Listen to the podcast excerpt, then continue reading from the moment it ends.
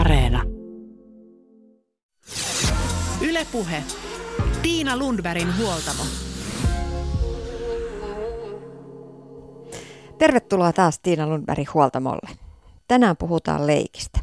Sain nimittäin luettavaksi aikuisten leikkikirjan. Näissä leikeissä ei mennä kuitenkaan sinne makuuhuoneen puolelle, vaikka kirjan toinen tekijä Mette Vuosku sanoo, että jokainen voi aikuisten kesken viedä leikkinsä sinne, mitä yhdessä sovitaan. Mutta tässä yhteydessä nyt puhutaan huoltamolla enemmän leikillisyydestä ja leikkielementin tuomisesta omaan arkeen ja toki myös juhlaan. Lisäksi lastenpsykiatria erikoislääkäri Janna Rantalan kanssa puhutaan lastenleikistä ja lopuksi vielä lelu- ja leikintutkija Katriina Heljakan kanssa viime kevään kollektiivisesta nallehaasteesta, kun lähes koko Suomi lähti leikkimään. Yle Puhe. Leikin avulla voidaan syventää keskusteluita, herättää uusia ajatuksia, uppoutua muistoihin ja unelmoida tulevasta. Nyt koukuttavia leikkejä on koottu yhteen aikuisten leikkikirjaksi.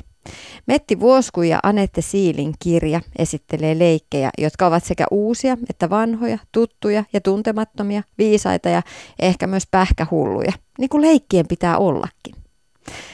Mehän ajatellaan, että aikuiset eivät juurikaan leiki, mutta mitä ajattelevat Mette Vuosku ja Anette Siili? Miksi he leikkivät? Maailma paranee puhumalla. Oikaisisin heti tuon väitteen, että aikuiset eivät leiki. Aikuisethan leikkii ihan koko ajan. Mehän leikitään jo siinä, kun me laitetaan hattu päähän tai laitetaan vaikka meikkiä naamaan ja laitetaan juhlamekko päälle, niin silloin me jo otetaan semmoinen pieni leikillinen elementti meidän tavalliseen elämään. Mutta sitten kaikki aikuiset ei pidä ehkä tällaisesta niin kuin suunnitellusta ja määrätystä leikistä, ja siihen voi liittyä sellaisia jotain pelkoja siitä, että ei vaikka osaa tai jännittää, että tekeekö jotain noloa, mutta oikeasti nolojen asioiden tekeminen on ehkä parasta, mitä voi itselleen tehdä. Eli sen takia mun mielestä aikuisten on ihan hirveän tärkeää leikkiä. Ja meidän on ihan hirveän tärkeää myös viedä näitä leikkejä aikuisten piiriin ja saada ihmiset mukaan leikkimään, koska leikkiminen on hirveän hauskaa. Ja ehkä tietysti se, että aikuiset niin kuin on niin rutinoitunut siihen tavallaan omaan arkeensa, että on kasvettu pois sieltä niin kuin sellaisesta leikin maailmasta, että niin ihmiset tarvisi just nimenomaan sitä leikkiä, että, koska se kuitenkin poistaa stressiä ja luo sellaista hyvää olon tunnetta, niin ihmisten pitäisi enemmän lähteä leikkiin mukaan. Mutta mä muistan itse siis lapsena, mä itse ajattelin, mä pelkäsin sitä, että mä kasvan aikuiseksi ja mä joudun lopettamaan leikkimisen. Et siinä on myös ollut se, tai on edelleenkin varmaan semmoinen niin kun, ajatus lapsilla ja nuorilla, että se leikki kuuluu lapsuuteen ja sitten jossain vaiheessa se kuuluu lopettaa, kun kasvetaan sellaisiksi niin kun kunnon aikuisiksi. Toivottavasti tämä hieroutuu meistä pois näiden vuosikymmenien aikana ja sukupolvien vaihtoessa. Vaikka siis ikävä kyllä mä oon samaa mieltä, että se on, siihen liittyy vähän semmoista, että no äläs nyt enää leiki, kun sinäkin olet jo tuon ikäinen. Mutta kun ajattelee, että aikuisten leikithän on hirveän erilaisia verrattuna lasten leikkeihin, jossa on just helposti niin kuin paljon tarinallisempaa tai semmoista lapset on paljon luovempia siinä, että aikuiset ehkä kaipaa enemmän sellaista sääntöä, että no mitä nyt kuuluu tehdä ja mitä tässä nyt tehdään, mutta yhtä lailla aikuisellekin ihan lapsenkin kanssa leikkiminen voi olla hirveän tärkeää, että se semmoinen, että nyt minä olen tämä prinsessa ja nyt sinä olet tuo krokotiili ja tämä prinsessa muuttuukin joksikin muuksi, sehän on ihan jotenkin hirveän vapauttavaa myös, paeta sitä sellaista omaa, että no nyt minä kirjoitan tässä tämän paperin ja raportin ja teen näitä kuivia hommia ja sitten voi tehdä jotain tuollaista hulvatonta. Mä itse on monissa juhlissa ollut vähän semmoinen niinku pelätty vieras, että nyt se pakottaa meidät taas leikkimään ja nyt se ottaa taas jonkun vihon tuolta esiin ja nyt pitää taas leikkiä. Mutta pääsääntöisesti ihmiset, kun ne pääsee siitä alkujännityksestä tai siitä jotenkin pienestä vastustuksesta, niin pääsääntöisesti ihmiset kyllä oikeasti siitä avautuu ja vapautuu siihen leikkiin. Kyllä, tuntuu, että niin kun joillekin ihmisille se on nimenomaan hirmu hankalaa se niin kun leikkiin lähteminen Ja jotkut ihmiset niin kuin on selkeästi mullekin nyt vaikka sanonut, kun mä oon puhunut tästä kirjasta, että meillä on tulossa tämmöinen kirja, niin jotkut ihmiset on ihan niin kuin sanonut, että mä en ole sitten semmoista leikkityyppiä. Et jotenkin se tulee niin kuin heti sit sieltä niiltä ihmisiltä, ketkä kokee, että he ei ole tämmöisiä leikkijöitä. Mutta mä en niin kuin usko, että se pitää paikkaansa, koska kyllä niin kuin sellaiset vakavatkin ihmiset lähtee mukaan leikkeihin, kunhan se hetki on sellainen just, että ei pakoteta ihmistä siihen leikkiin ja että sitä on helppo leikkiä. Sitten jos on hirmu vaikeat säännöt ja vaikea ymmärtää, niin sitten se helposti lopahtaa se leikki niin kuin nopeasti. Ja toi on hirveän tärkeä, mitä sanoit, Anette, että ei saa pakottaa, koska siis ihmisillä on monesti semmoisia, mä oon puhunut paljon ihmisten kanssa, jotka on kertonut, että ei, että se on aina pahin hetki jossain konferenssissa, missä täytyy yhtäkkiä nousta seisomaan ja nyt heiluta kädellä joku liike ja muiden pitää matkia se ja sitten se on mukamas leikki.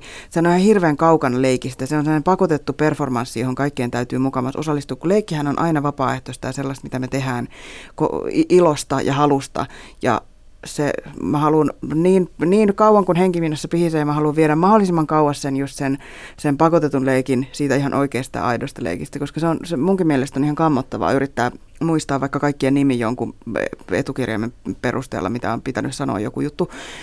Ne on kauheita konferensseja. Mä ymmärrän, että ihmiset on traumatisoitunut niistä, mutta oikea leikki on ihan muuta. Se on ihanaa. Niin, siitä tulee herkästi kuva tästä työyhteisön kehittämispäivästä, missä sitten kouluttaja tai konsultti sitten aloittaa, että aloitetaan tästä tällaisella pienellä tutustumisleikillä, verryttelyleikillä ja siellä siinä vaiheessa puolet osallistujista valuu pöydän alle piiloon, että voi ei, että mä en ainakaan lähde mihinkään leikkiin mukaan. Mähän en ainakaan osallistu. Mikä ihmisiä pelottaa sitten tämmöisissä? Noihin liittyy varmaan sellaista, just sitä sellaista omasta pelkoa itsensä nolaamisesta tai siitä, että tekee jotain ja muut pitää mua tyhmänä tai hölmönä tai tällaisena. Ja tuollaiset tutustumisleikit usein kääntyy itseään vastaan siinä. On olemassa siis ihania tutustumisleikkejä, en yhtään dumaa tutustumisleikkejä ylipäätään, mutta aina kun niihin liittyy joku semmoinen velvollisuus, että nyt sinun täytyy esitellä hänet ja hänen täytyy esitellä sinut ja muistakaa kaikkea, niin siinähän ei yhtään tule iloinneeksi siitä tilanteesta tai kuunnelleeksi ketään muuta, koska käyttää kaiken energiansa siihen, ettei itse näytä hölmöltä ja muistaa sen, mitä on käsketty. Kun taas aidoimmillaan leikin pitäisi olla vapauttavaa ja saada meitä ikään kuin, nauttimaan siitä. Niin siinä on varmaan leikki valjastettu vähän sellaiseen niin kuin hyvin aikein, vähän sellaiseen ei-leikilliseen ympäristöön. Ja silloin se varmaan on aiheuttanut ihmisille just pelkoja ja lukkoja, että tätä en ainakaan tee. Mette, sä sanoit, että sä haluat tuoda leikin aikuisten elämään vahvasti. Millainen leikkihistoria sul itselläsi on ja miksi tämä on tärkeä asia? No mä oon ollut semmoinen lapsi, joka selviytyi siitä leikkimisen lopettamisen koettelemuksesta ja jatkoin sitä aikuisuuteen saakka. Ja mä oon ollut hirveästi kaikissa sellaisissa yhteisöissä, missä ihmiset ei ole aina tuntenut toisiaan ja siihen on sitten yritetty keksiä tällaisia läheisyyden syventämisjuttuja. Ja sitten mulla on tarttunut matkaan hirveästi matkoilta ja eri maista ja eri yhteisöistä. Ja mulla on hirveästi ollut kämpiksiä, joiden kanssa mä oon asunut ja kaikkialta on tarttunut mukaan kaikenlaisia tällaisia leikkejä. Ja sitten ne vaan jotenkin tuntui luontevalta, että ne täytyy jotenkin niin kuin saada yhteen. Mutta mä tykkään kyllä myös sen lisäksi, että mä tykkään leikkiä tällaisia just niin kuin ikään kuin käsikirjoitettuja leikkejä, joissa on niin kuin selkeä juoni, että nyt tässä tarkoitus on tätä ja tätä tehdä. Niin mä tykkään kyllä myös hirveästi leikkiä esimerkiksi kaikkien läheisten lasten kanssa, kaikilla pikkueläimillä. Musta se on ihan hirveän hauskaa. Mä saan olla välillä, mun ei tarvitse olla yhtään minä, mun ei tarvitse yhtään murehtia mun asioista tai mistään maailman asioista, vaan mä voin olla nyt zebra, jolla on lapsena lassiekoira ja se on ihan ok. Ja sitten taas mä oon myös uskon siihen sellaiseen leikkimiseen hirveästi, että esimerkiksi mun puolison kanssa me kysellään joka päivä toisiltamme, että kumpi olisit mieluummin nimeltäsi. Ja sitten ne nimet on jotain niin kuin ruoka-aineita tai jotain muuta. Ja sitten sehän on semmoista niin kuin leikillisyyttä ihan arkielämässäkin, että se leikkiminen ei aina ole sitä, että nyt sinä olet Barbie ja sinä olet Ken ja nyt me olemme tässä vartin tekemässä sitä, vaan se on myös kaikkea muuta.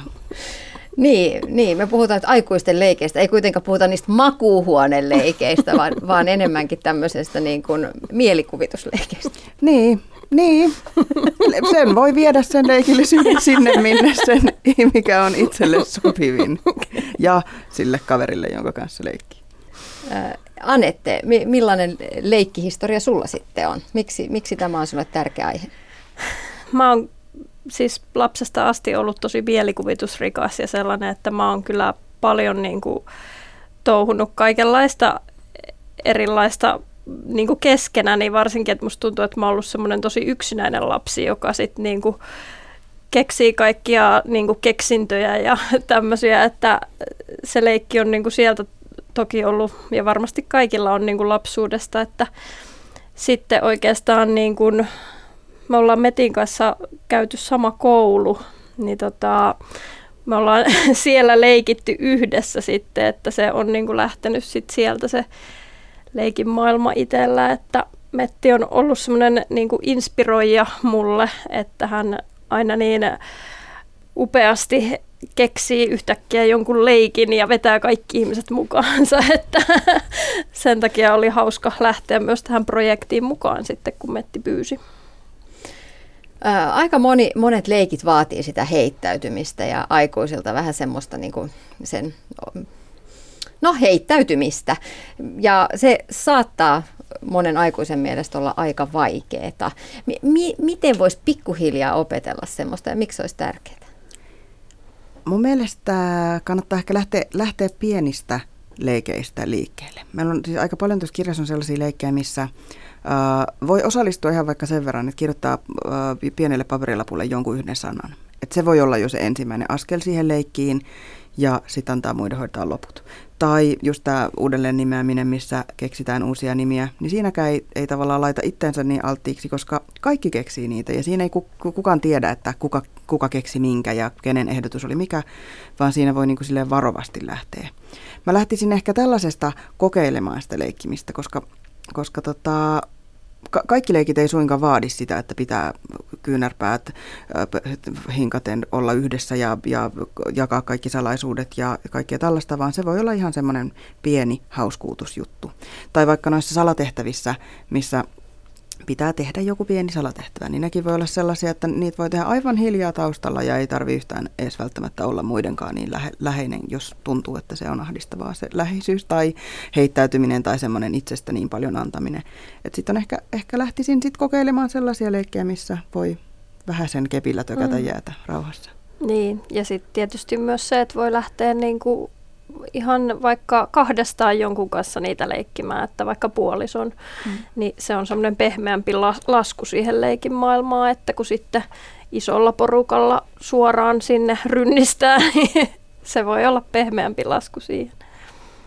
Mutta kertooko tämä, että aikuiset kaipaa leikkimistä ja rentoutta ja hauskuutta elämäänsä jostain, että et 3-4-kymppisillä on sellainen tarve, että et nyt pitäisi ottaa vähän rennommin?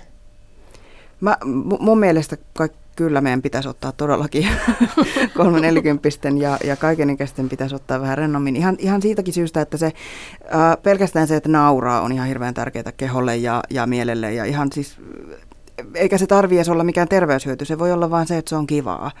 Ja sitten kun ajatellaan, että nytkin me eletään aika tällaista hankalaa aikaa, kun on rajoituksia ja ei voi nähdä ystäviä niin paljon ja on kaikkea semmoista niin kuin uhkakuvaa, niin mun mielestä on ihan hirveän tärkeää, että me ravistellaan niitä uhkakuvia pois harteiltamme ja heittäydytään keksimään jotain ihan hassua. Sillä tavalla mä ajattelen, että se on ehkä myös semmoinen, mikä usein sitten täytetään jollain muulla. Että ruvetaan katsomaan jossain bileissä vaikka urheilua tai juomaan ihan hirveästi jotain kaljaa, koska ei tavallaan ole sitä muuta sellaista täytettä sille ajalle. Niin siinä mielessä mä ajattelen, että se leikki on ehkä siinä semmoinen yksi vaihtoehto, jonka voikin tuoda ihan niihin niin kuin normaaleihin olosuhteisiin tai joihinkin, niin kuin, että on kaverikylässä, niin mitäs jos kokeiltaisikin tällaista tietä. Ja sitten tietysti se, että nyt ollaan oltu niin eristyksissä muista, kun on ollut tämä korona-aika, ja se on ollut aika ankeatakin paikotellen. Monet ihmiset on joutunut olemaan täysin yksin kotonaan, niin mä uskon, että tämmöinen kollektiivinen tekeminen, yhdessä tekeminen on nyt niin kuin tärkeämpää kuin milloinkaan ennen, että ihmiset kokee sen tärkeäksi, että saa olla niin kuin muiden ihmisten kanssa ja syventää olemassa olevia ystävyyksiä, ja että se on nostanut sieltä kyllä kovasti päätään, että yhdessä tekemisen ilo. Niin, ja ajattelisin itse myös, että se on niin kuin ihan aito kohtaaminen. Että me aika paljon monissakin illanistujaisissa on nähnyt menneinä vuosina sitä, että ollaan siellä yhdessä, mutta kaikilla onkin se oma kännykkä kädessä. Niin sitten, että ihmiset ehkä tarvii vinkkiä siihen, että mitä niiden kavereiden kanssa voisi tehdä muutakin kuin ottaa valokuvia ja postata niitä someen. Se on totta, ja tämä on oikeastaan semmoinen, missä mun vanhemmat joskus sanoi mulle siitä, että he ovat myös hyvin leikillistä väkeä, niin he sanovat, että hei, että sun pitäisi koota kyllä näitä. Ja sitten se on ehkä ollut se ihan se alkuperäinen kauan sitten tullut se siemen sille, että oikeasti näitä tarvitaan just nimenomaan niihin illanistujaisiin ja kaverin nelikymppisille tai semmoisia, missä ei ehkä muuten ole niin luonnollista heittäytyä ja hypätä, että siinä tarvii ehkä pienen sellaisen potkun siihen suuntaan, että no kokeiltaisiko vaikka tätä leikkiä. Mitä aikuinen voi hyötyä irroittelemisesta, leikkimisestä, siitä, että antaa palaa ja heittää ne päivän aikana kertyneet huolet ehkä jopa sitten jonnekin taka-alalle ja lähtee leikkimään kavereiden kanssa?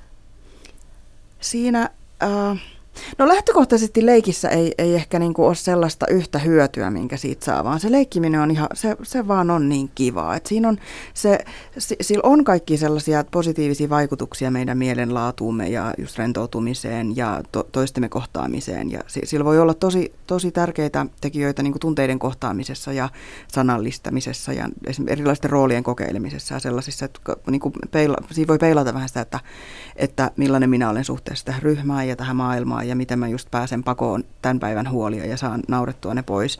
Mutta mä ajattelen myös, että leikki on hyvä ainakin jossain määrin pitää myös kaukana siitä hyödystä. Että se voi olla myös vaan semmoista, jolla me teemme itsellemme hyvää.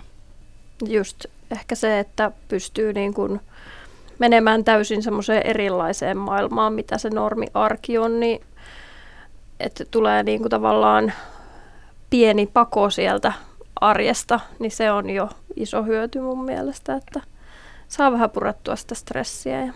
Mutta tämäkin on semmoinen asia, mikä mun mielestä olisi ihan hyvä, että aikuisetkin tois itselleen ja omaan arkeensa myös sitä semmoista, että kurjiin asioihin, siis kuivalta ja mälsältä tuntuviin asioihin voi tuoda leikin mukaan. Että just vaikka, jos tuntuu hankalalta liikunta vaikka, niin että miten siihen saisi jonkun sellaisen kivemman elementin, miten siitä tulee kivaa, miten ruoanlaitosta, josta tylsästä pilkkomisesta voi tehdä kivaa ja sitten katsotaan, että kuka tekee parhaan perunataideteoksen tai mitä nyt voisikaan keksiä tuollaisista, että se voi tuoda ihan mihin vaan ja se voi olla tosi pieni se leikin elementti, joka muuttaakin jonkun vähämällisemmän jutun tosi kivaksi. Yle Puhe. Tiina Lundbergin huoltamo. Näin kertoivat aikuisten leikkikirjan tekijät Mette Vuosku ja Anette Siili. No, nyt kun on puhuttu aikuisten leikistä, on syytä mennä syvemmälle leikin maailmaan ja puhua leikkimisen todellisista taitajista, eli lapsista. Etäyhteyden päässä on nyt lastenpsykiatrian erikoislääkäri Janna Rantala, ja häneltä kysytään, miksi leikki on lapselle tärkeää? Yle Puhe. Leikki on tosi monista syistä tärkeää. Se on kaikkea muuta kuin lainausmerkit, jotakin turhaa tai jotakin tämmöistä ylimääräistä puuhailua. Se on niin kuin lapsen tunnesäätely, sosiaaliset kyvyt, kyky ymmärtää, mitä omassa mielessä liikkuu ja kyky käsitellä jotenkin niin kuin päivän ja elämän tapahtumia. Esimerkiksi kaikki nämä linkittyy leikkiin. Jokainen varmaan, joka on seurannut omaa lapsen leikkiä tai toisenkin lapsen leikkiä, niin huomaa, että usein niissä on niin kuin jotain yhtymäkohtia siihen, mitä lapsi ehkä kokee arkisesti, mutta voi olla, että siinä on niin kuin aika paljon tämmöisiä fantasiaelementtejä tai asiat menee vähän hienommin tai monimutkaisemmin kuin arkena. Niin se on just sellaista niin kuin käsittelyä ja mielikuvituksen lentoa, joka auttaa lasta rakentaa niin kuin sitä omaa elämäntarinaa, omaa käsitystä siitä, että miten tässä mennään. Ja kun lapsi leikkii ikään kuin vapaasti ja niin kuin turvallisessa ympäristössä, niin usein siihen leikkiin liittyy ihana semmoista tunteiden vaihtelua ja intensiteettiä ja monenlaista niin kuin tunneilmaisua. Ja se on myös älyttömän tärkeää ja sitä kannattaisi sallia. Niin, se leikki muuttuu lapsen kasvaessa myös, että eri-ikäiset lapset leikkii vähän eri tavalla. Ensin leikitään ihan yksin, sitten rinnakkainleikkiä, yhteisiä leikkejä, sääntöleikkejä, just näitä mielikuvitusleikkejä, erilaisia pelejä. Pitääkö aikuisen jotenkin tietoisesti, jos et ihan pienestä lähtien, niin opettaa lasta leikkimään vai oppiiko lapsi sen ihan luonnostaan? Ehkä yleisin tapa, mikä riittää, on se, että niin kuin mahdollistaa leikkiä. Et päivässä on niin kuin semmoista rauhallista aikaa ja lepposaa aikaa, että ei ole esimerkiksi, no tyhmä nyt sanoo, mutta koko ajan esimerkiksi joku harrastus tai meno päällä, vaan lapselle annetaan mahdollisuutta niin kuin olla myös ihan sen oman mielikuvituksen äärellä. Toisaalta, että olisi jotenkin, kun lapsi leikkii, niin sitä arvostetaan. Että oho, onpas sulla mahtava, katoppa, sulla on siinä upeat leikit. Että annetaan, niin kuin kannustetaan sitä kohti. Että totta kai, että jos on niin, että lapsi ei niin kuin saa jotenkin millään leikkejä käyntiin, niin usein siinä on kyse silloin, niin kuin, että lapsilla on kehityksessä silloin usein jotakin muutakin pulmaa, joka vaan näkyy siinä leikissä. Ja silloin vanhemman kannattaa lähteä miettimään, että voinko mä auttaa tosiaan lasta tai voisinko mä kysyä vaikka neuvoa jostain asiantuntijalta, että mistä tässä olisi kyse. Aika monet vanhemmat kertoo siitä, ja tämä on varmaan sinullekin äitinä tuttua, että lapset sitten, kun ei riennetä harrastuksesta toiseen, on se tyhjä hetki, niin sit ei ole mitään tekemistä. Miten sä äitinä sit kannustat niitä lapsia leikkiä ja autat heitä löytämään niitä leikkejä? Aika tuttu tilanne, joo. No, eipä tiedä. Mä en tiedä, sanoinko mä siinä kohtaa, että meepä leikkimään tai keksit sä leikkiä. Että jos lapsi tulee sanoa, että hänellä on mitään tekemistä, niin mä oon enemmän siinä, että ai jaa, ihan totta. Tai että jos hän sanoo, että hän on tylsää, mä oon, että miten tylsää, niin kuin 0-10, eikä 9 tylsää. Todella mielenkiintoista. Että ei pidä myöskään ajatella, että se leikki on niin kuin yksi aktiviteetti lisää, jolla niin kuin täytetään päivää. Mutta tietysti mä siinä kohtaa voin tarjoutua. Haluatko sä tehdä mun kanssa jotain ja mitä se niin kuin on? Että tylsyys on niin kuin älyttömän tärkeää ja usein ehkä myös siitä se leikki sitten lähtee. Kun sä jaksat kestää 10-15 minuuttia tylsyyttä ja marinaa, niin ehkä sitä keksii jotain tekemistä. Mutta mä sanoin, että leikki-ikäinen lapsi, mä en tiedä mikä sulla on mielessä, mutta kyllä leikki-ikäinen lapsi, niin kun leikille tulee tilaa, niin se todellakin täyttää ne päivät. Että ei hän tarvi niin kuin sellaista erikseen kehotusta lähteä leikkimään. Mutta aika monet vanhemmat on tänä päivänä huolissaan lasten leikkimisestä, koska yhä nuoremmat lapset on hyvin kiinni erilaisissa laitteissa ja niistä on tosi vaikea päästä irti, koska nämä erilaiset suoratoistopalvelut tarjoaa koko ajan lisää. YouTubesta tulee koko ajan uutta tarjotaan, vielä hauskempaa, katsottavaa. Millainen vaikutus sillä voi olla lapseen, että laitteet täyttää sen arjen ja sitten leikki jää? No näin se käy. Joo, tämä on tosiaan 3 lapsen äitinä itsellekin erittäin tuttu, että kun lapset sai kännykät kouluun mennessä, niin se leikin määrä putosi todella pieneen. Että se on oikeasti asia, mitä kannattaa miettiä, että minkä ikäiselle sen antaa, sen älykoneen ja niin kuin, millaisia määriä. Mä en mitenkään vastusta tietenkään niin kuin tätä, mutta että kyllä se kannattaa ajatella, että mitä mä sillä teen. Että sehän on ihana, jos lapsi vaikka katsoo jonkun ohjelman ja sitten hän ryhtyy leikkimään sitä ohjelmaa.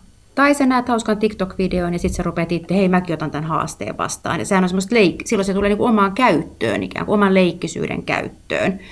Mutta just tämä ajatus, että se niinku passiivinen tietyllä tapaa oleminen, niin kyllä tuhoaa aika pienen lapsen mielikuvitusta. Ja se ei ole samanlaista niin kuin tunnesäätelyn ja sosiaalisten kykyjen kehittymistä, se ruudun katsominen. Miksi sun mielestä vanhemman pitäisi jopa pakottaa se lapsi irti niistä älylaitteista ja ottaa raivot ja kiukut vastaan, minkä se koneen kiinni pistäminen voi aiheuttaa? Tämä on mielenkiintoinen, että kaikki sanoo sen näin, että siitä tulee hirveät raivarit. Mä sanoisin kokemuksella, että ei siitä tule raivarit, kun siitä puhutaan ensin. Että mikähän tässä on ja musta tuntuu, että se katsotaan aika paljon ja ootko sä itse huomannut, että se vaikuttaa suhun. Ja totta kai jos kävelee paikalle ja ottaa kesken pelin tai ohjelman jonkun laitteen pois, totta kai siitä tulee raivari. Mutta on asia, mitä pitäisi niin kuin yhdessä miettiä eri ikäisten kanssa ja koittaa saada siihen niin kuin sovitut rajat, mitkä on nimenomaan tälle lapselle ja tälle perheelle niin kuin tärkeät. Ja sitten tosiaan se, että ottaa vaan kännykän pois ja sanoo, että no keksipä nyt jotain tekemistä, niin tietenkään lapsi ei keksi. Että pitää sitten olla apuna siinä ikään kuin sillan, tai miten olla apuna siinä niin kuin välivaiheessa, että nyt tämä sun mielenkiintoisin asia jäi sulta pois, niin mitä keksitään siihen tilalle. Et jotenkin halusin kuitenkin, että ei ole hirveästi semmoista, niin kuin, tai mietittäisiin, että ei olisi niin semmoista kahtiajakoa, että paha ruutu, hyvä keppihevonen, vaan että jotenkin pitäisi nähdä se leikin mahdollisuus myös niissä tietokonepeleissä tai mitä ikinä lapsi puuhaa. Niin jos miettii, niin sitä on jonkinlaista nukke- tai pehmoleluleikkiä ja nyt sitten omat jo 10-vuotiaani, niin ne vetää Minecraftia. Mä ajattelen, että se on leikkimistä. Tai Sims-perheitä rakentaa, siellä on aika mielenkiintoisia juonenkäänteitä ja elämäntarinoita tapahtuu, niin se on heidän leikkiä mielikuvitusta. Ja silloin mä menen sen äärelle ja kuuntelen, että mitä he siellä kertoo itsestään ja unelmistaan ja mahdollisuuksistaan tämän leikiä näiden hahmojen kautta. Myös sitä kantsia arvostaa. Joo, ja mä muistan siis ihan omasta lapsuudesta ja sit nuoruudesta sitä, että sit siinä vaiheessa, kun ne Barbie-leikit jäi, niin se leikki jotenkin jatkui siinä, että mä saatoin piirtää esimerkiksi sellaisia niin kuin mallinukkeja ja samalla loin heille sitä elämää, ketä he ovat ja sen elämän tarinan siihen ympärille, kun ei enää niin kuin leikkinyt niillä nukeilla, vaan se leikki muuttui sitten sellaiseksi niin kuin erilaiseksi. Se on just näin. Ja tavallaan se leikin kysymys siinäkin, tämä menee nyt vähän jo kovia tulkintoja, mutta se leikin kysymys on se, että kuka mä oon, mikä mä oon suhteessa muihin ja näin, mikä tulee sitten teini-ikää lähestyessä niin kuin vielä tärkeämmäksi. Mutta se kuvaa älyttömän hyvin just sitä, mikä se leikin merkitys on. Se on se ajattelun tuki ja sen kehityksen tuki. Joskus päiväkodeista on kuulunut myös sellaista viestiä, että on siellä lapsia, joilla leikki on kadoksissa, että lapset eivät osaa ikään kuin enää leikkiä. Voiko se olla totta, että meillä on lapsia, jotka eivät osaa leikkiä ja kuinka huolestuttavaa se sitten taas olisi? Se on tosi huolestuttavaa, koska se leikki ei todella, niin kuin sanot, se ei ole mikään tyhjänpäiväinen asia, että se on sen lapsen ajattelun kehitystä, hänen mielen kehitystä, hänen aivojensa kehitystä. Ja mä usein sanonkin, että leikki on niin kuin näkyväksi tehtyä ajattelua. Ja nyt jos me ajatellaan, että meillä on lapsi, joka ei leiki, niin mitä hän ajattelee? Mitä hän kuvittelee? Mikä niin kuin se hänen tunnetila on ja miten hän niin kuin löytää? Eikö niin? Me aikuiset, jos meillä on joku jännittävä tila, niin me kuvitellaan sitä ehkä etukäteen tai me muistellaan sitä jälkikäteen. Lapsi tekisi tämän leikkimällä. Mutta lapsi, joka ei leiki, esimerkiksi saa tämmöisiin jännittäviin tilanteihin minkäänlaista niin kuin mielenhallintaa, ei kykene treenaamaan sitä ja myöskään tekemään aikuiselle näkyväksi, että hei tämmöistä mä nyt tällä hetkellä tunnen ja ajattelen. Että kyllä mun mielestä se on niin kuin tosi, meidän pitää oikeasti ottaa se niin kuin vakavasti, että jos näin on. Miten tällaista lasta, tai vaikka perheessäkin, jos huomataan, että meillä on nyt tämä yksi lapsi, joka ei nyt oikein ei leikit lähde liikkeelle ja mitkä ne syyt sit siellä taustalla tietty voi olla erilaisia, mutta miten häntä voisi lähteä auttaa ja tukemaan vanhempana tai sitten läheisenä? No ensin mä varmistaisin sen, että se oma käsitys leikistä ei ole niinku liian niinku yksioikoinen. Että jos hän nyt ei leiki just niillä leluilla, kun mä ajattelin, tai just sitä leikkiä, mitä mä leikin pienempänä, niin eihän se ole se pointti. Et voi olla vaikka joku lapsi, joka ei nyt niin niistä mielikuvitusleikeistä ole innostunut, mutta hän on vaikka tämmöinen vitsinkertoja tai hän mielellään piirtää ja kertoo, mitä niissä tapahtuu niissä piirroksissa, niin tämä on myös leikkiä. Et sen ei tarvitse olla sitä esineleikkiä tai tämmöistä. Mutta että mä ehkä ottaisin ensimmäiseksi vaan sen, että tarkistaisin aina ensin, että lapsi saa varmasti nukuttua tarpeeksi ja ruoka-asiat on kunnossa ja näin, että kyse ei ole, että hän on jotenkin niin uupunut.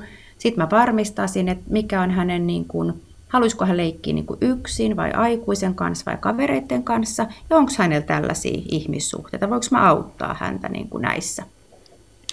Ja sitten jotenkin mä miettisin, että onko siinä leikissä jotain semmoista, että hän haluaisi, mutta hän ei pysty. Vai että se ei vaan kerta kaikkiaan häntä kiinnosta. Ja mikä hän sitten kiinnostaa, niin sitten yrittäisin ehkä siihen tuoda leikillisiä elementtejä. Niin, koska lapsetkin on erilaisia. Todellakin, joo. No, tämän koronakevään aikana lapset oli monessa kodissa kotona päiväkodin sijaan ja koulun sijaan totta kai huolta kannettiin heidän sosiaalisten suhteidensa kapenemisesta ja varmasti kaikki perheelliset on pohtineet sitä, että miten ne lasten leikkien ja muiden touhujen kanssa käy, kun ei ole leikkikaveria ja yksin pitäisi yrittää päivät pitkät touhuta. Mitä sä ajattelet lasten psykiatrina nimenomaan lasten kulmasta tätä sosiaalista eristäytymistä ja leikkiä? No, tämä on minusta just semmoinen kohta, missä olisi tosi tärkeää, että aikuiset näkisivät sen leikin merkityksen ja mahdollistaisi sen näissä olosuhteissa. Tämä nyt on ehkä vähän outo, mutta että jos sulla on se paras kaveri ja te haluatte aina leikkiä niillä petseillä, niin voittehan te ottaa niin kuin videopuhelun ja sitten siinä petsailla. Mutta se täytyy sitten ehkä 3-vuotiaan kohdalla niin kuin aikuisen sallia se, tai järjestää se yhteys. Ja samalla tapaa miettiä, että vaikka ei pysty, että esimerkiksi voisi ajatella, että hei, nyt sä et pysty tapaa Einoa, onpa kurjaa, kun te olette niin hyvät kaverit. Mitähän te leikkisitte Einon kanssa, te nyt just oisitte yhdessä siellä päiväkodissa? Mikähän teillä olisi? Jolloin ikään kuin antaa sen leikin siemenen, kuvittelun, muistelun siemenen lapselle. Ja sitten hän voi lähteä leikkistä leikkiä ja tuntee, että se Eino olisi siinä vieressä, vaikka oikeasti hän ei ole nähnyt sitä kuukauteen. No, jos ei ole sitä leikkikaveria, niin pitäisikö aikuisen hypätä itse siihen rooliin?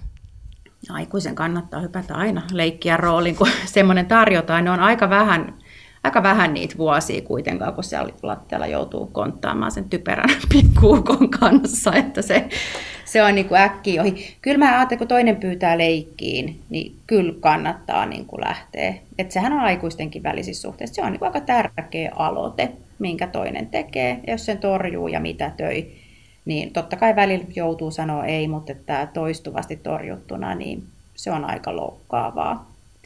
Että se, että mikä se oma osallistuminen siihen leikkiin on, niin en itsekään ole semmoinen, joka jaksaa nyt tuntikausia niin olla siinä mukana, mutta jotenkin tulee siihen mukaan vähän peilaamaan niitä tunnelmia ja innostumaan toisen kanssa ja vähän liikuttelee jotain autoa, niin ei se nyt monta minuuttia vie. Miten sitten kaiken kaikkiaan lasten leikkiä ja leikkimahdollisuuksia voi tukea aikuisena? No, kyllä mä ajattelen ihan, että se on niin arkinen asia kuin tosiaan se ajankäyttö ja se niin kuin arvonanto. Mä en tiedä, miten mä tämän sanoisin kuin konkreettisella tavalla, mutta mä nyt tarkoitan esimerkiksi sitä, että kun lapsi tulee sanomaan, että hei, kato, mulla on tämmöinen, niin aikuinen kiinnostuu siitä. Tai että lapsi sanoo, että no, tämä nyt omasta elämästä jälleen, mutta se oli kyllä aika kiva, kun mä kerran kysyin mun 3-vuotiaalta, että hei, nyt me ollaan kahdestaan, mitä me voitaisiin tehdä. Niin hän sanoi, että sinä voit olla siinä ja katsoa minun suloista naamaani. Okei, selvä. Sitten hän leikki ja mä katsoin siinä hänen suloista naamaansa. Että jotenkin se vanhemman niin kuin huomio ja läsnäolo on tärkeää myös silloin, kun ei aktiivisesti osallistu siihen leikkiin. Lapsi kokee, että hän on tässä ja hän on tuon vanhemman mielessä ja tämä tapahtuma on tärkeä. Et ei meidän tarvitse niin kuin välttämättä ostaa todellakaan mitään kehittäviä leluja tai käydä mitään näin tuot leikkiä, verkkokurssia, vaan lähtee vaan siitä niin kuin asiassa. Et nyt sä kerrot tästä, niin onpa kiinnostavaa. Yle Puhe. Tiina Lundbergin huoltamo. Lapsista ja leikkimisestä puhuttiin lastenpsykiatrian erikoislääkäri Janna Rantalan kanssa. Korona-aika on muuttanut elämäämme paljon. On uhkia, mutta myös hauskoja keksintöjä tehtiin viime kevään aikana. Yksi hieno ja lämminhenkinen, kollektiivinen, kaikille näkyvä idea oli nallehaaste, jossa ikkunoihin laitettiin lasten iloksi nalleja ja niitä sitten saattoi ulkoilulomassa bongata ja vaikka laskea, että kuinka monta nallea tänään nähtiin, kun käytiin ulkoilemassa. Turun yliopiston Pori Laboratory of Plain lelu- ja leikkitutkija Katriina Heljakka on tutkinut nallehaastetta. Miksi tämä nallehaaste oli ja on kiinnostava ilmiö?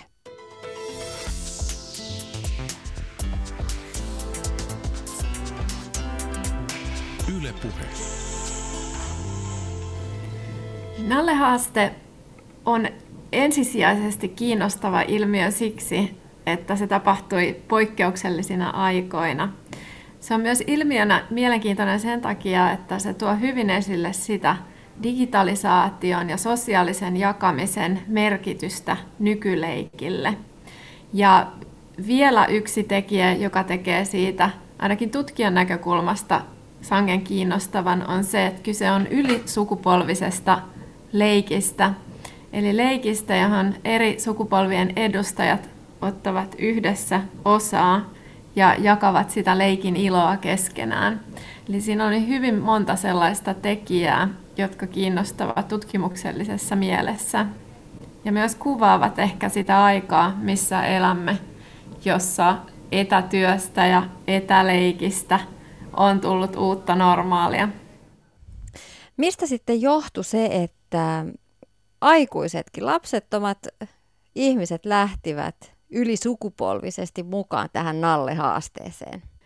Katsoin omassa tutkimuksessani näitä osallistujien motivaatioita ottaa osaa tähän nallehaasteeseen ja tulkitsin niitä eri tavoin, muun muassa ymmärtämällä tämän leikin tällaisena mimeettisenä leikin muotona, eli jäljittelevänä leikin muotona, joka kannustaa muita ja kutsuu muita toimimaan samalla tavalla. Eli tavallaan siinä jäljiteltiin sitä jo nähtyä. Leikkiä näkee nallen ikkunassa, innostuu ja heittäytyy itsekin leikkiin mukaan, asettaa nallen tai muutaman pehmolelun ikkunaan ja osallistuu sitä kautta. Tämä on monella tapaa myös kiinnostava siksi, että tämä oli todella vapaaehtoinen ja edusti tällaista vapaata omaehtoista leikkiä, jossa kuitenkin oli tällainen pelillinen, kilpailullinen haaste leikkimielisesti mukana. Eli se tosiaan kutsui myös kilpailemaan siitä, että kuka bongailee enemmän näitä nalleja. Ja uskon, että tämä on viehättänyt eri-ikäisiä siksi, että siinä on eri tasoja ja merkityksiä. Siinä on itseilmaisua mukana, kun leikkijät saavat itse määritellä, että miten siihen osallistuvat ja miten nallensa tai muut lelunsa ikkunoihin asettelevat. Siinä oli tämmöistä liikunnallista leikkiä, mikä Suomessa oli myös poikkeusoloissa mahdollista, eli liikuttiin ulkotiloissa suhteellisen vapaasti turvavälit muistaen ja bongailtiin ulkopuolelta ikkunoiden näitä nalleja. Haasteeseen osallistui myös paljon yrityksiä, muun muassa kauppaliikkeiden ikkunoissa ja ruokakauppojen tiloissa näkyi näitä nalleja. Ja tämä oli hyvin monitahoinen haaste, joka sitä kautta kutsui monenikäiset osallistumaan. Siinä oli myös tällainen viestinnällinen aspekti, joka oli hyvinkin merkittävä varmasti monelle, kun tulivat nämä rajoitukset siitä, että ikäihmisiä ei tulisi kohdata ja altistaa tälle virukselle, niin mietittiin tapoja, että miten voidaan lähettää tällainen lämminhenkinen, positiivinen viesti heille. Niin monet isovanhemmat ovat kertoneet asetelleensa nalleja ikkunoihin omien lastensa ja lastenlastensa iloksi, niin että he kertovat sieltä käsin, että vielä tulee aika, kun tapaamme toisemme ja sitä odotellessa niin nallet kanavoivat ikään kuin tätä leikkisää viestiä toivosta ja hyvästä mielestä.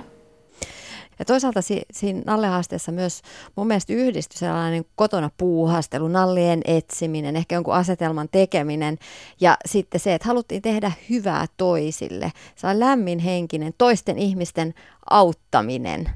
Että siitä haluttiin antaa näille lapsille, jotka liikkuvat ulkona, niin jotain hyvää. Tuoda heille hyvää. Juuri näin. Olenkin tulkinut tämän omassa tutkimuksessani leikkiä yhteiseksi hyväksi, tyyliseksi toiminnaksi, jossa hyvin voimakkaana näyttäytyi ja oli mukana tämä yhteisöllisyyden ajatus, joka leikkiin on perinteisessä mielessä liitetty hyvin voimakkaasti. Eli leikki on sosiaalista toimintaa, joka kerää ihmiset yhteen. Ja tämä leikkiä yhteiseksi hyväksi edustava nallehaaste oli ehkä tässä ajassa, missä me eletään, niin yksi uusi tapa lähestyä tätä aihetta, kun ollaan ajateltu, että tämmöisessä jälkimodernissa ajassa ihmiset on hyvin itsekeskeisiä ja tekee vain juttuja, mitkä heitä lähinnä itseä kiinnostaa, niin tässä oli hyvin tämmöinen yhteisöllinen tulokulmaleikkiin. Ja sen lisäksi mainitsit tämän kotona puuhastelun ja käsilläkin tekemisen. Ja paitsi että että tämä tutkimus paljasti tämmöisen leikillisen resilienssin olemassaolon näissä leikkiöissä ja tässä kaikenlaisessa lelumedian välittämässä viestinnässä, niin hyvin voimakkaasti tässä on myös mukana sellainen kekseliäisyys ja esineiden kanssa tapahtuva leikkikuvio. Eli monilla varmasti löytyy juurikin Nalleja, joka on maailman tunnetuin hahmolelu kotoa. Ja sitten näille Nalleille keksittiin myös erilaisia tarinoita ja otettiin avuksi erilaisia välineitä ja Nalleja aseteltiin paitsi ikkunoihin myös pihamaille. Ja näiden tarinoita kehiteltiin asetelmien kautta. Esimerkiksi jotkut itse haastattelemistani Nalle-haasteosallistujista nyt tutkimuksen jatkovaiheessa ovat kertoneet, että he vaihtoivat päivittäin Nalleille vaatetusta ja asettelivat ne eri tavoin, jolloin tämmöisessä toistuvassa kohtaamisessa yleisön kanssa niin tarinat välittyivät vähän erilaisia sävyjä saaden ja ilahduttivat sitä kautta ehkä pitkäkestoisemmin. Eli tällainen puhastelu toi myös esille sen, että ihmiset ovat aika kekseliäitä sen suhteen, että mitä he käsillään ja esineillä ymmärtävät tehdä. Ja toisaalta se kertoo myös siitä, että kaikki rakastavat tarinoita. Ja jos tarinoiden taikamaailmaa voi tällaisilla jatkokertomuksilla vielä pidentää, niin mikä sen hienompaa. Ja tämä mahdollistui, koska nämä poikkeusolot kestivät kuitenkin suhteellisen kauan tässä kesällä. Leikki yhdistetään mielikuvituksellisuuteen, itseilmaisuun ja luovuuteen sekä yhteisöllisyyteen. Ja leikin vastakohtana voidaan nähdä vakavuus, rutiinit ja rationaalisuus. Kaipaavatko tämän ajan aikuiset tällaista leikillistä kepeyttä? Aikuinen haluaa yhtä lailla kuin lapsi tuoda leikkiviettiään esille. Ja leikki on hyvin monessa tapauksessa niin lapsilla kuin aikuisillakin kytköksissä itseilmaisuun. Tunnettu leikintutkija Brian Sutton-Smith puhuu siitä, että leikki ei suinkaan ole työn vastakohta, vaan leikkiä pitäisi ajatella sellaisena, että se on ikään kuin masennuksen vastakohta. Ja itse ajattelen siitä, että leikillisyydellä jollain tavalla vastustetaan kyynisyyttä tässä maailmassa ja meidän elämässä. Ja tuomalla sitä leikkiviettiä esille moninaisin tavoin, niin me saadaan luotua sellaista positiivista ilmapiiriä myös ympärillemme, paitsi että me toteutetaan sitä leikkisää itseämme näissä eri toimintamalleissa, vaikkapa sitten leluesineiden, pelien, leikkisien tilojen yhteydessä tai sosiaalisissa kohtaamisissa. Pelillisyys on osa leikkimistä, mutta digipelit nähdään myös perinteisen leikkimisen uhkana. Miten leikki- ja lelututkijana näet tämän ruutuajan ja digitaalisen maailman, ne kaikki laitteet, jotka ovat kasvaneet käsien jatkeeksi? Kaikki uudet välineet, jotka mahdollistaa leikkien itseilmaisun, rikastuttaa leikkiä moninaisin eri tavoin, myös digitaalinen ja sosiaalinen media. Me voidaan ajatella niitä eräänlaisina työkaluina ja leikkivälineinä itsessään. Ja etenkin sosiaalinen media on tuonut jollain tavalla sen yhteisöllisyyden, jakamisen, ilon kautta läsnäolevaiseksi sitä, mikä leikin ehkä alkuperäinen ajatus on ollut nimenomaan sosiaalisena toimintana ja yhteisöllisyyttä vahvistavana toimintana, joka paitsi opettaa, niin myös monella tavalla viihdyttää meitä. Ja pelillistäminen ja pelillistyminen on isoja ilmiöitä, jotka ovat olleet vahvasti mukana mediakeskusteluissa viime vuosien aikana. Ja itse näkisin, että ne liittyy laajemmin osaksi maailman leikillistymistä ja jopa lelullistumista tämmöisenä rinnakkaisena ilmiönä. Pelillisyyteen liitetään usein kilpailu ja tavoitteet, kun taas vapaamuotoisemmassa leikissä näitä ei ainakaan lähtökohtaisesti yleensä ole. Kuitenkin on mahdoton vetää jyrkkiä vastakkainasetteluja sen välille, mikä on avointa leikkiä ja pelillistettyä leikkiä. Ne voi sekoittua näissä erilaisissa leikkiaktiviteeteissa, kuten Nalle haaste erinomaisesti tuo esille. No jos otetaan esimerkki tuolta lasten ja nuorten maailmasta, tai miksei aikuistenkin, kyllä aikuisetkin TikTok-videoita osaavat tehdä, niin voiko nämä TikTok-videot nähdä leikkinä sen sijaan, että sitä jatkuvaa ruudun tuijottamista pidettäisiin uhkana lapsen terveydelle? Ilman muuta kaikki osallistava toiminta, missä kanavoidaan leikkiin kutsua, niin varmasti edustaa myös sitä leikkiä. Leikin ilmiötä voi tarkastella suhteessa juuri siihen, että miten se positioituu vakavaan toimintaan nähden tai tulokselliseen toimintaan nähden, tai miten se on opettavaista tai viihdyttävää toimintaa. TikTok-haasteet, videot, tanssihaasteet vaikkapa tuottavat varmasti valtavasti iloa paitsi näiden haasteiden suorittajille, mutta ennen kaikkea tämän sosiaalisen jakamisen kautta muille. Ja voidaan puhua tällaisesta mimettisestä ja jäljittelevästä leikkitoiminnasta, joka toimii tällaisena mainitsemanani leikkiin kutsuna. Se on leikillistä kommunikaatiota ja se houkuttelee ihan kaiken ikäisiä toiminnan pariin, mutta pitää tietysti muistaa, että leikkiä kulutetaan myös tänä päivänä katsojan näkökulmasta ja yleisönäkin toimiminen on tietynlaista osallistumista siihen leikkiin, kun kulutamme näitä leikillisiä sisältöjä.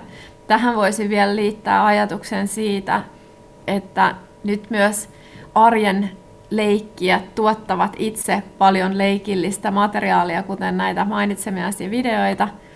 Eli meistä on tullut tavallaan tämmöisiä leikkityöläisiä myös tietyssä mielessä, kun itse tuotamme ikään kuin muille sitä sisältöä, mikä on aikaisemmin ollut tällaista suunnitelmallisemmin tuotettua sisältöä, joka on ollut sitten ehkä mediatalojen tuottamaa, mutta tällä hetkellä yksityiset ihmiset tuottavat leikillistä sisältöä muiden kulutettavaksi.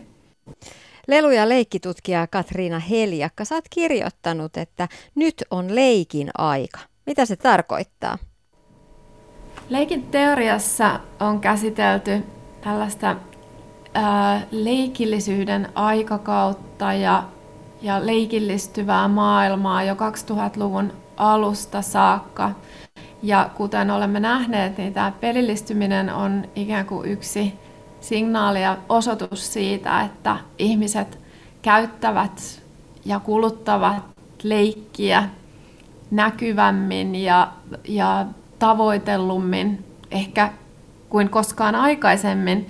Todellisuudessa kuitenkin medialla on iso rooli siinä, miten se tekee leikkiä näkyväksi ja ikään kuin kertoo siitä, että miten tällaiset globaalit ilmiöt syntyvät ja jalkautuvat eri maihin, kuten myös Nalle-haasteessa oli kyse tällaisesta kansainvälisestä leikkimeemistä tai leikintavasta. Ja siinä mielessä elämme mielenkiintoisia aikoja, että leikki on saanut paljon enemmän näkyvyyttä, varmasti sen vuoksi myös, että nyt juuri elämme sellaista aikakautta, missä leikistä on tullut hyväksyttävämpää myös aikuisten elämässä. Ja leikki ja aikuisuus ovat isoja teemoja, jotka ehkä luterilaisessa Suomessa, missä kova työnteko on aina nähty hyveenä ja lähes pakkona, että ei täällä leikitä, koska pitää keskittyä vakavampiin asioihin, kuten työn tekemiseen, ja jättää hömpötykset pois. Niin sellaisesta ajattelusta ollaan pyristelty kovasti eroon viime vuosien aikana. Ja uskoisin, että kiitos pelien ja pelillistymisen, leikki ja työ sekoittuvat monella tavalla tänä päivänä. Myös työelämässä ollaan kiinnostuttu siitä, että miten ihmiset voisivat leikillisyyden kautta saada lisää hyvinvointia elämäänsä. Ja mä kirjoitin myös tässä Nalle-haasteen yhteydessä siitä mentaalisesta ja sosiaalisesta hyvinvoinnista omassa tutkimuksessani.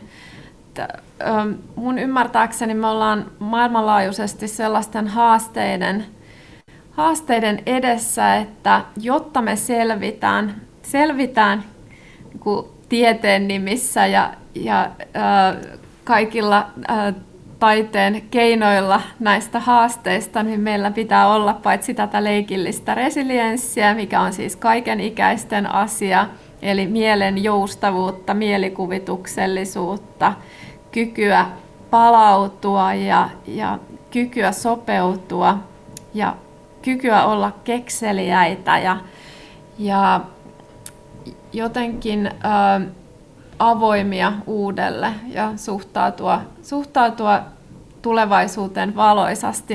Me tarvitaan entistä enemmän ymmärrystä siitä leikillisyydestä itsessämme. Ja se liittyy oikeastaan kaikkiin elämän alueisiin.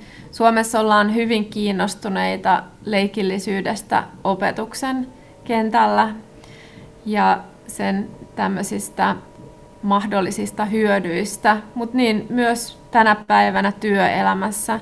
Eli tähän voisi lopuksi kiteyttää, että leikki ei enää pitäydy siellä perinteisellä tontillaan. Ollaan leikistä ajateltu, että se on lasten maailmaan kuuluva ilmiö, joka opettaa ja valmistaa tulevaan, vaan se on kaikenikäisten elämään liittyvä asia, jonka hyödyt, ja leikistä ei tietysti pitäisi keskustella hyötyjen ja haittojen kautta, vaan ihan arvokkaana itsessään, niin siitä kuitenkin voidaan nähdä ne semmoiset määrättömät hyvät asiat, mitä se tuo eri-ikäisten elämään, ja sitä kautta se pitää nähdä tärkeänä kaikenikäisille. Se on yksi keino meidän kommunikoida toistemme kanssa ja löytää ikään kuin yhteinen sävel ja vahvistaa yhteisöllisyyttä, mikä tuli tässä Nalle-haasteessa hienosti esille. Ja vielä tästä Nalle-haasteesta viimeinen kommentti, että se, että meillä on tällainen nälkä ja ruokahalu ikään kuin leikkisyyttä kohtaan, niin on osoitus siitä, että me ollaan henkisesti vahvoja ja omataan tätä leikillistä resilienssiä, ja voisi ajatella, että missä on leikkiä, siellä on kyky kohdata tulevaisuus. Maailma paranee puhumalla. Näin painotti Turun yliopiston Pori Laboratory of Plain lelu- ja leikkitutkija Katriina Heljakka. Jos leikki kiinnostaa, niin netistä löytyy paljon infoa esimerkiksi Leikkipäivä-sivustolta. Leikkipäivää vietetään toukokuussa, mutta oikeastaan jokaisen päivänhän pitäisi olla leikkipäivä. Me emme lopeta leikkimistä sen johdosta, että vanhenemme, vaan vanhenemme, koska lopetamme leikkimisen.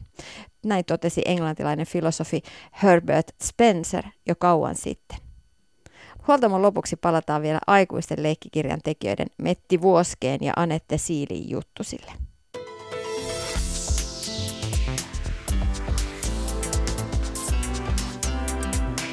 Yle Puhe. Mette ja Anette, mitä te sanotte niille aikuisille, jotka kokee esimerkiksi lapsen kanssa leikkimisen tosi vaikeaksi?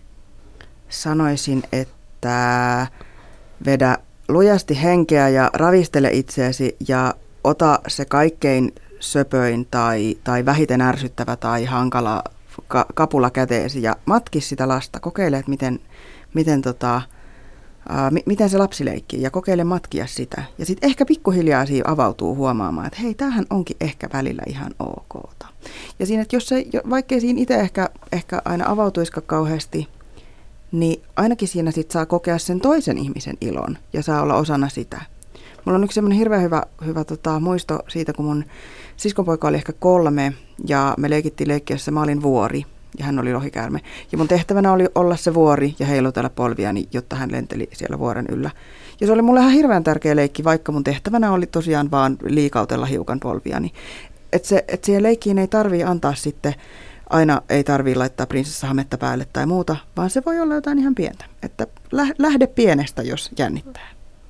Mitkä on teidän omat lempileikit?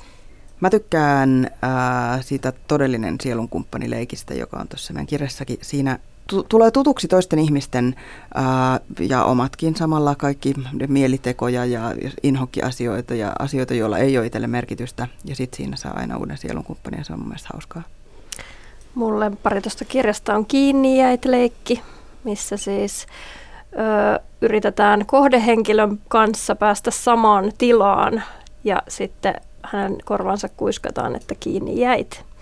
Että tavallaan pitää päästä 2 siihen hetkeen, niin se on jotenkin tavallaan jännittävää ja sitten tavallaan jotenkin silleen tosi henkilökohtaista jollain tasolla, että on just se tietty ihminen, joka on sitten mun se kohdehenkilö ja se on jotenkin jännittävää. Vähän sellaista Sherlock Holmes-tyyppistä.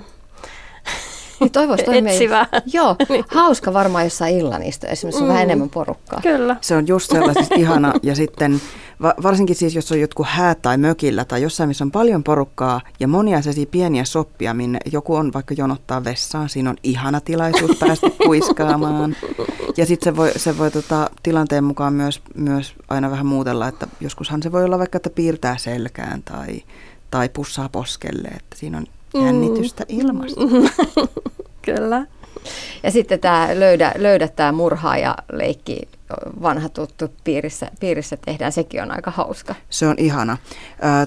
Meillä on tuossa kirjassa Mafioso nimellä on se jonka mä oon oppinut protuleirillä, joka oli, se on ihan ilmiö siellä, niin se on parhaita leikkejä kanssa. Ja sitten siinä on vielä niitä verbaalisia haasteita, kun saa yrittää puolustaa itseään, että ei, minä en ollutkaan murhaaja, se olikin joku muu. Se on hirveän hauska. No lopuksi vielä Mette ja Anette, leikkivinkki tuleviin illanistujaisiin tai isompiin kekkereihin. On ne sitten jotkut tasavuosijuhlat, 30-vuotiaat, 40-vuotiaat, jopa 50-vuotiaat. Mitä siellä voisi leikkiä? Mun mielestä aina ihana leikki on palkintogaala, jossa annetaan kenelle tahansa, milloin tahansa, mikä tahansa palkinto. Voi esimerkiksi yhtäkkiä vaan kesken illanistujaisten nousta ja antaa kiitosta tai kunniamaininnan tai jonkun esimerkiksi keksityn palkinnon jollekin siksi, että hän on tehnyt tänne juhliin niin hyvän kakun. Tai koska hän on esittänyt 30 vuotta sitten karaokessa niin hyvän laulun, joka on jäänyt mieleen. Se voi olla mitä vaan. Mä tykkään siitä. Se on musta ihana leikki ja siinä jakaa aina sellaista hyvää oloa ja sitten semmoista, siinä saa kehua ihmisiä vähän sellaisella vaivihkaisella tavalla, jolloin se ei myöskään sit sille kehun vastaanottajalle ole kiusallista, koska monesti jostain syystä me vähän koemme kiusaantuneisuutta, jos saamme kehuja, vaikka oikea vastaus olisikin vaan sanoa kiitos. Yle Puhe. Tiina Lundbergin huoltamo.